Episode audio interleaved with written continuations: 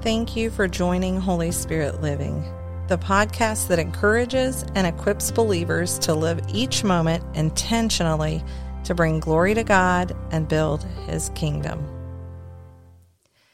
Hello, everyone. Today we are going to be talking about the topic of trust. And speaking of trust, why should you never trust stairs? I don't know. I guess because you could fall down. No, they're always up to something. That's hilarious. You're pretty funny. All right, but on a more serious note, today we are going to be talking about trust. So what do you have for us today, Joseph? Well, I love Proverbs chapter 3. That's my favorite verse. That was a revelation. It was a life-changing verse for me. Chapter 3, verse 5, trust in the Lord with all your heart. Do not depend on your own understanding. Seek His will in all you do, and He will show you which path to take. Some of the other versions say, trust the Lord with all your heart, lean not on your own understanding, acknowledge Him in all your ways, and He will make your path straight. And I always tell people, what's the quickest way to get from point A to point B? Straight, right? When we're not acknowledging Him in all His ways and following His ways, we start to take detours. And it could be a jail cell. It could be a hospital. Who knows? Yeah. Yeah, that's a good point. I love that scripture too. And as I look through that and kind of dissect what it's saying there, trust in the Lord with all of your heart. That means with everything that we have, like that we trust Him completely. And lean not on our own understanding. I remember when I was in high school, we had went on a camping outing, and it was like a group of us was taken from our youth group, and we had to go through these obstacle courses and climb ropes and do all kinds of things. There was all these different things that we had to do while we were there. And I'm not an outdoorsy person.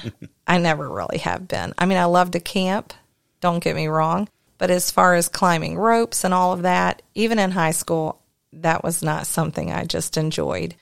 I struggled when I was younger with a fear of heights.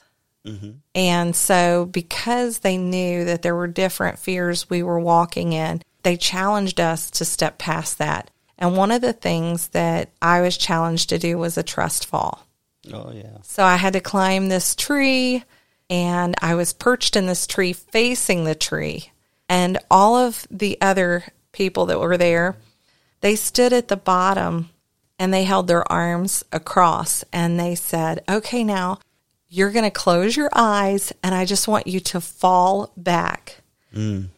And that was difficult for me because I'm like, what if they don't catch me? And the youth pastor said, they're not going to let you fall. Just close your eyes and just fall back. And I was fighting that so long. I mean, I don't know how long I stood on that tree facing the bark. And I could even see the little details in the bark because I was so focused on that, trying to drown out my fears and everything else. And in that moment, he says, trust that God is not going to let you fall. Yes. He said, close your eyes and just fall. I went ahead and I just let go. And somewhere along the way in the falling process, there was this like freedom because I was overcoming this fear that I had. I had stepped beyond my fear and had crossed over to the other side. And that day I learned to trust in a different way. Trust in the Lord with all your heart and lean on your own understanding. In all your ways acknowledge Him, and He'll make your paths straight. When I'm leaning on something, I'm leaning on that for support. Yeah, I'm leaning on that for rest. Mm-hmm. And I had come to realize that I had been leaning on fear. Yeah, and all of that to support what I was doing, my actions and everything. But in that moment, I decided I'm going to lean not on my own understanding, but I'm going to lean on the Lord. I'm going to trust in Him. And I'm going to overcome this fear because He didn't give me a spirit of fear.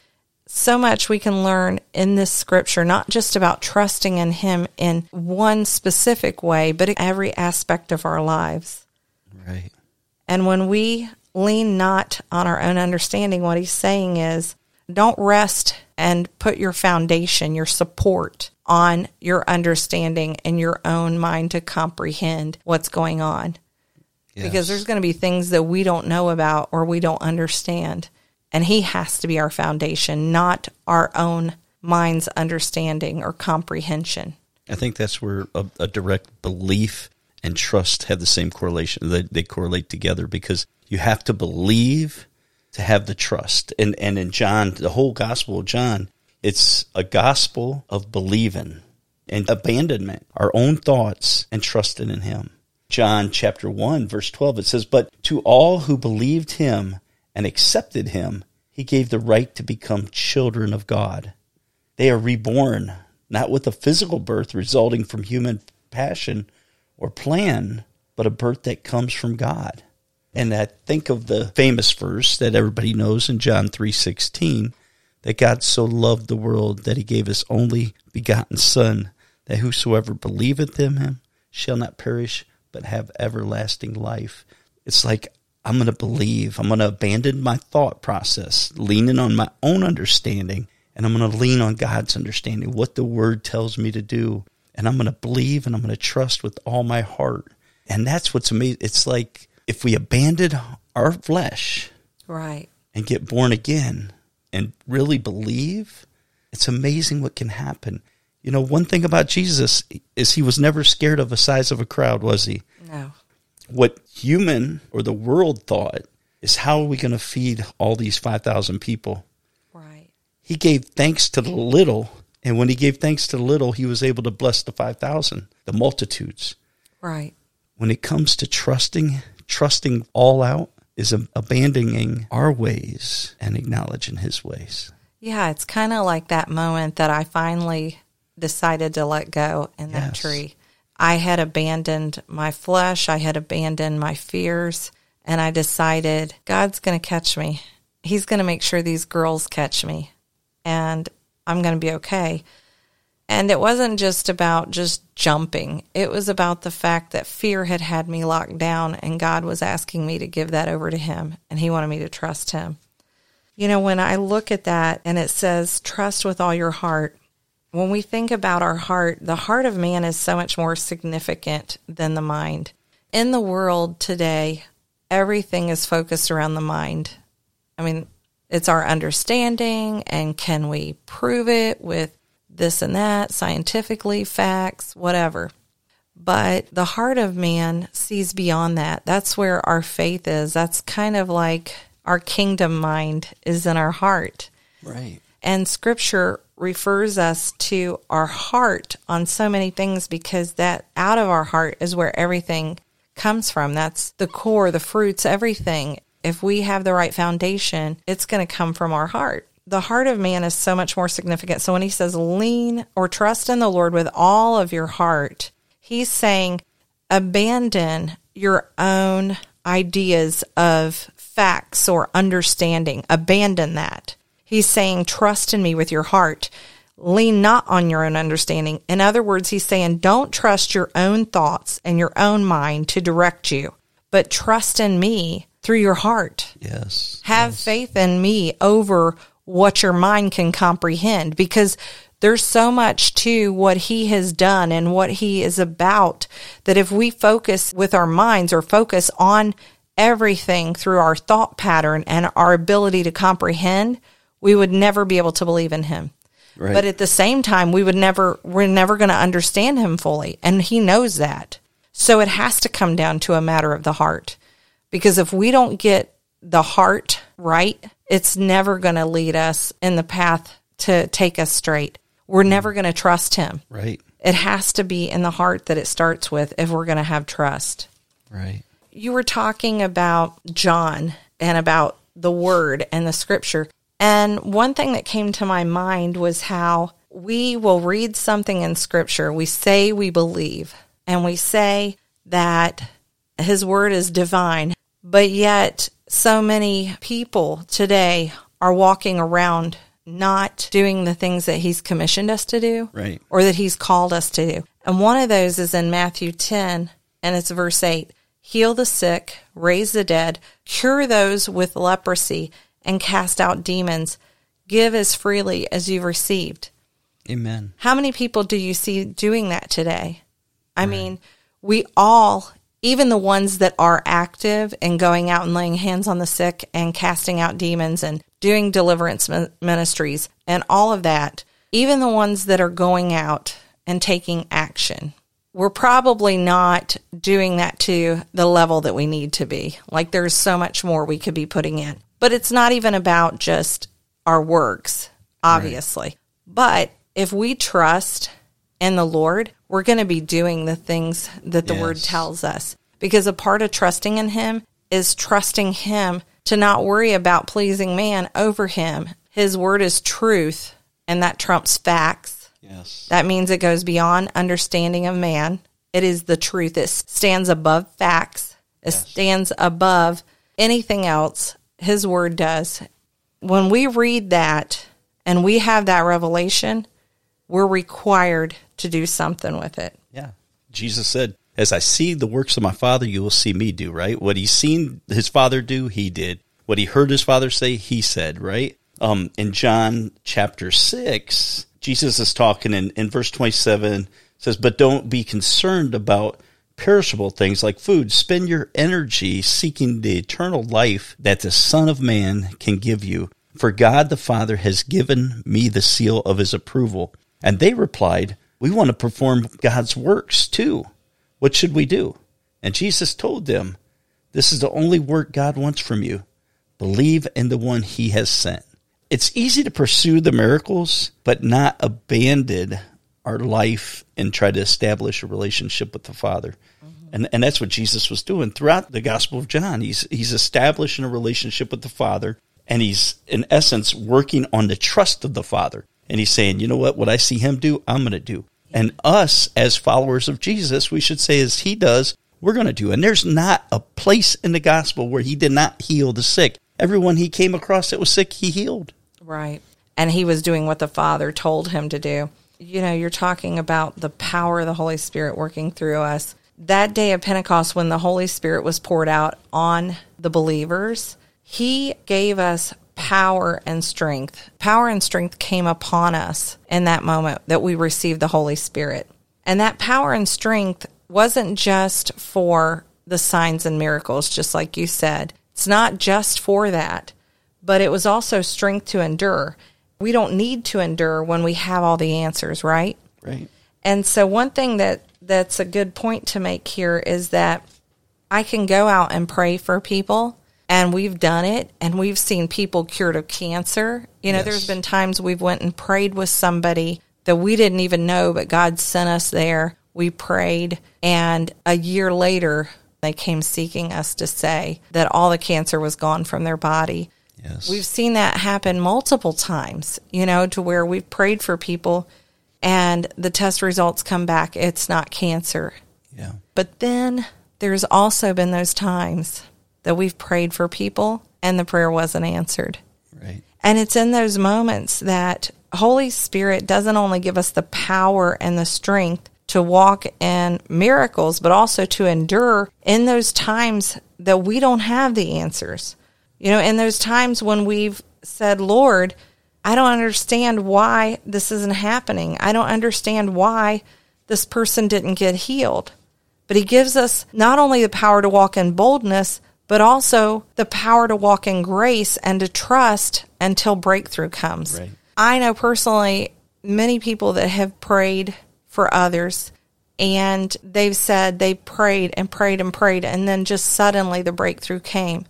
Sometimes they prayed for hundreds of people before they seen their first healing take place, before they seen the first miracle take place. And I believe that we all walk in a place of where we're in a wilderness phase where all of Egypt is trying to get washed out of us. Mm-hmm. And that's all that unbelief and all that fear of man and all of that. Like the Israelites, when we think about them being in the wilderness and they were wandering, they didn't trust very much. They were struggling. There was all of this that they were ridding themselves of the flesh. God was doing a work in them in the wilderness. And so we all go through that, and sometimes it takes a little bit longer. And then even when we get the breakthrough, even when we see miracles happen, there's those times we don't. And we have to be able to trust in him. We have to be able to say, Holy Spirit, I don't understand why this person was healed and this one wasn't. But regardless, I trust in you. And what that means is, I may not understand this, but I know you're going to work everything out for your good. And secondly, because I trust you, I'm not going to stop praying for healing over those people. I'm not going to stop praying for miracles, signs, and wonders to come. I'm not going to stop laying hands on the sick. I'm going to continue to trust in you even when I don't see it. Yes. Even when I don't see it. Well, you know, while they were roaming in the desert, what were they doing? They were getting closer to God. They were. They might not have thought that, but they were. I think every trip around gave them more dependency on God. And getting to trust him, trust that he's going to have the manna, trust that he's going to have the quail, trust that he's going to take them through the Red Sea. Trust. In Psalm, even though I walk through the valley or of the shadow of death, I will fear no evil because you are close beside me. He's not going to fear. You know what? In the valley is sometimes the place where we're going to get the presence of God that we didn't get from the mountaintop. I don't believe that we get a full presence of God until we're in a valley and we start to see we're in the shadow of death and we see his goodness, and it starts to build us up to trust. I think of the time when we got the call that your sister was getting pulled off of life support. She's in Buffalo, New York, and it was a Sunday night. We're usually wore down Sundays, and you tell me that. I said, let's go. Yeah. Let's take off. And we get there, 4 a.m? Yeah, it was early in the morning, and we get there, and the whole time we're just in prayer, you know, just praying about, God, we know that you can do anything, and so we're coming to you and asking you to be there in that room with her. So when we get there, I had no idea what was going to be coming other than what the doctors were telling us and what everybody was saying that was going to happen that morning. But we gathered in that room, and I said, I know the power of prayer, and we began to pray around her bed. Mm-hmm. And we prayed nonstop.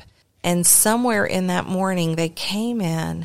I mean, we felt the atmosphere change. It went from a dark place to a place that we seen the light in the room. It was just literally illuminating. And the doctors came in and said, we're going to send her down for testing. And I thought, well, that's strange. They don't do that to somebody that they're taking off of life support. So immediately there was this hope that began to rise up stronger in me. And the trust was there, but I knew regardless of what happens in this moment, God, I'm going to trust in you. But this is what we're contending for, and this is what we're believing for. So they sent us out to the waiting room, and we went out there, and we sat for a while. And the doctors came and had us go back to see her. And when we went back to see her, I didn't know, was this the last time I'm going to be seeing her? You know, all these things begin to try to come into your mind. Yeah. And I had to rebuke that thought. Like, no, I'm not believing for that. And when we went in there, she was awake. Yes. And she had been like in this comatose state for I don't know how long, but she was awake and she was responding. She was able to communicate. And I felt like everything in me just was awakened with excitement. Like my spirit leapt because I was like, yes, victory. And I remember in that moment, we gathered around her bed and again began to pray. Yes. And this time she was praying with us. She was praying with us. And when we left there, I felt this weight lifted off of me. And I'm like, Lord, I don't know why. Whatever just happened here, I know it's you. Yeah. I know that you had your hand on this, and I know that you pulled her through this situation. And she ended up recovering from that and coming home. Yes. Which was wonderful. And probably, though, maybe a year later, she passes away in her sleep. And I remember getting the phone call that morning. And when I got that phone call that she had passed away, I immediately said, no, I'm not receiving this. In the name of Jesus, I know he can resurrect her. And I began to pray and intercede. And the Lord spoke to my heart so gently and softly. And he said, Mandy, I would honor your request. But that's not what she wants. Right. And then he reminded me that he honored her. And he took me back to a memory when I was probably in middle school. And her and I were talking about our life legacies and if and when that time come, how we would prefer to go. Yeah. And she said, all I know is that when I go, I want to go in my sleep. And he had reminded me that he had honored her request. She had gotten out of that hospital. She was well. And a year later, she went peacefully in her sleep. And he said, she does not want to come back. Amen. And when he revealed that to me, there was a peace that came over me. And even though I said, you know what, I'm going to miss her, but I know where she's at and I know I'm going to see her again. And the grief that I was feeling was just lifted in that moment because I knew where she was. Right. You abandoned your flesh and you started putting your trust in God. Yeah. Total abandonment. I did a free fall. Yeah. Yeah, we have to do that. And you know what that reminds me of? A story in John chapter 11. It says, a man named Lazarus was sick. He lived in Bethany, and his sisters, Mary and Martha. This is the Mary who later poured expensive perfume on the Lord's feet and wiped them with her hair. But her brother Lazarus was sick. So the two sisters sent a message to Jesus telling him, Lord, the one whom you love is very sick. Ain't it pretty cool that they said, "Who the one whom you love?" And then John says, he's the one you love. Jesus had this way of making people believe that they were the only one. Well, because he is truth. Yeah. And so he walked in truth, and they knew that. Mm-hmm. And they knew they were loved. They knew their identity. Yeah. Verse 4, it says, but then Jesus heard about it, and he said, Lazarus' sickness will not end his death. He's like claiming. He's like speaking in life. He's not going to be dead from this. I'll tell you what, his sickness, he's making a declaration, as we should be. And he says, no, it won't happen for the glory of God, so that the Son of God will receive glory from this. So there's always an upper story. There's the lower story that affects the upper story, right? And it's crazy that he's declared Lazarus' sickness is not going to kill him. Not only that, but I'm going to get some glory from this. Right. And I believe that every situation we go through, God can get glory if we abandon ourselves. Right. So then he goes on and says, so although Jesus loved Martha, Mary, and Lazarus, he stayed where he was for 2 more days. For the next 2 days. He loved them, but he waited. And then it said, finally he said to his disciples, let's go back to Judea. But his disciples objected. Rabbi, they said, only a few days ago, the people in Judea were trying to stone you. Are you going there again? And Jesus replied, there are 12 hours of daylight every day. During the day, people can walk safely. They can see because they have the light of this world. But at night, there is danger of stumbling because they have no light. Then he said, our friend Lazarus has fallen asleep. Now I will go and wake him up. Obviously, the Lord says if he's sleeping, he will soon be getting better. And there they thought that Jesus meant Lazarus was simply sleeping. But Jesus meant Lazarus had died. So he told them plainly, Lazarus is dead, and for your sakes, I'm glad I wasn't there, for now you will really believe. Come, let's see him. Thomas, nicknamed the twin, said, let's go too and die with Jesus. He says, let's go and die with Jesus. Like, they always have a different thought of what's going to happen. They think that Jesus is saying this, but yet they have no clue what really is going on. Right. They thought, we're going to go back through there and they're going to kill us, but let's go. We're going to stand with him. Right. And how many of us lean on our own understanding? Right. And that's what Thomas is doing. He's leaning on his own understanding. And when he gets there, when Martha got the word that Jesus was coming, she went to meet him, but Mary stayed in the house. Martha said to Jesus, Lord, if only you would have been here, my brother would not have died. But even now, I know that God will give you whatever you ask. And Jesus told her, your brother will rise again. It's thought in the Jewish tradition at that time the soul would stay with the body for 3 days. And if you look how long it took, I think it's 4 days, right? And then, the body's been there 4 days, it's going to stink. And he did that just to show that even the soul that you think stayed with you is gone. Don't lean on your own understanding right now because I'm going to show you something different. Right. more than what your tradition has taught you. Yeah, I think that's good. In Deuteronomy 29:29, it says, "The Lord our God has secrets known to no one. We are not accountable for them. But we and our children are accountable forever for all that he has revealed to us, so that we may obey all the terms of these instructions." He's saying there are secrets that I know that no one knows. And you're not accountable for those secrets because you don't even know them. Those mysteries have not been revealed to you, so you're not accountable for them. But when I reveal it to you, you're accountable. And not only are you accountable, but your children are held accountable for what you know. Wow. And that's important to remember, because we want revelation and we love revelation. We're hungry for it. God, reveal to us new things. And I seek that every day. But there are things that he knows that we have no idea about, and we're required to trust him even when we don't know why. But it's also a reminder that mystery is just as important as revelation. Because there's those things that if he revealed it to us before we were able to steward it, we wouldn't be able to handle it. Be able to do it. And we've talked about that before. The things that we're not ready for can destroy us if they're given to us too soon. Yeah. And I think that as I trust him in the things that I don't understand, then he trusts me more with revelation, because he sees that I'm stewarding that well. Right. He sees that I'm trust falling and I'm taking the risk, because at the end of the day, am I able to step out and take more risk? Yeah. Am I able to take more risk with the revelation? But also, am I able to take more risk in the mystery? Yes. And they both go hand in hand. In the things that I don't understand, I just have to trust him.